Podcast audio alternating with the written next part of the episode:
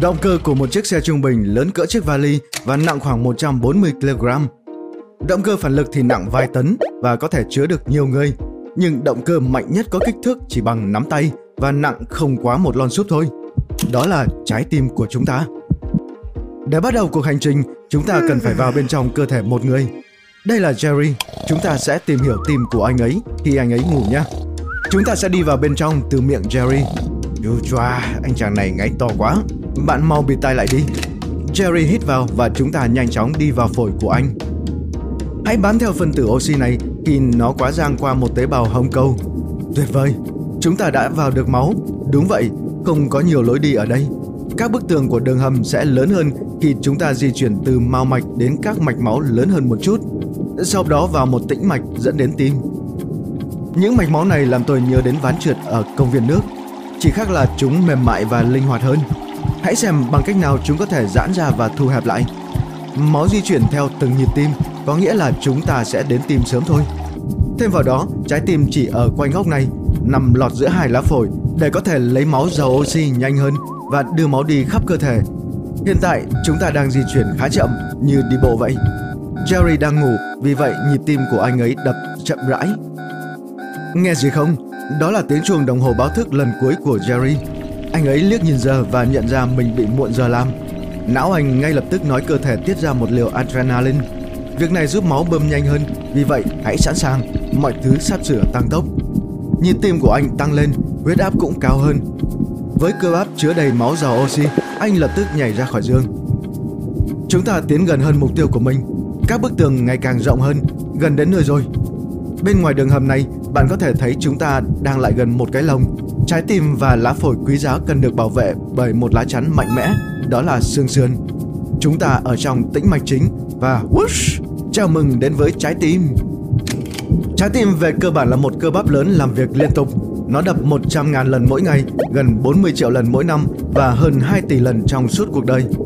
Với mỗi nhịp đập đó, 80ml máu di chuyển qua tim. Trong một ngày, con số này có thể lên tới 7.500 lít. Tất cả các động cơ khác đều sẽ bị hỏng dưới cường độ này cho xem. Nhưng trái tim tuyệt vời của con người thì không. Hãy tưởng tượng trái tim giống như một nhà máy phân phối thực phẩm lớn. Nó nhận nguồn cung cấp tươi từ phổi. Chúng ta sẽ gọi đó là những nông dân trong vùng.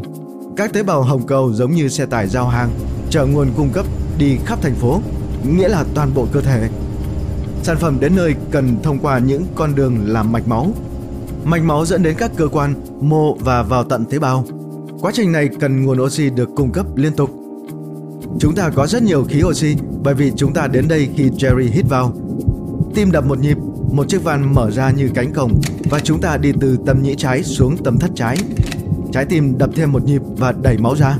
Chúng ta ra ngoài thông qua động mạch chủ lớn, dài bằng một bàn chân và chính thức rời khỏi tim thông qua cao tốc động mạch. Đừng lo lắng, chúng ta sẽ sớm quay lại. Chúng ta đang chạy rất nhanh khắp cơ thể để cung cấp nguồn oxy cho mọi cơ quan, cơ bắp, mô và tế bào. Giao khí oxy cho gan ư, vui lòng ký tên tại đây. Tôi đã đặt một gói oxy cho thận của anh đây. Đường hầm của chúng ta ngày càng nhỏ khi chúng ta ra khỏi cao tốc động mạch và đến phố động mạch nhỏ hơn, cuối cùng đi vào các mao mạch giống như con hẻm nhỏ. Bạn nhớ chúng chứ? Có vẻ Jerry đang leo cầu thang, vì vậy các cơ ở bắp chân của anh cần một lượng khí oxy lớn, nhiều hơn những gì chúng cần khi anh nghỉ ngơi. Tim bơm máu mạnh hơn và huyết áp đang tăng lên. Bám chắc nhé! Tất cả những cư dân ở thành phố này đều nhận được một bữa ăn no bụng ngon lành. Họ lau miệng nếu họ có và bỏ lại khí carbonic như bạn ném cục xương gà xuống đĩa sau khi ăn hết thịt vậy. Vâng, quá trình trao đổi oxy và khí carbonic không diễn ra trong phổi mà ở cấp độ tế bào.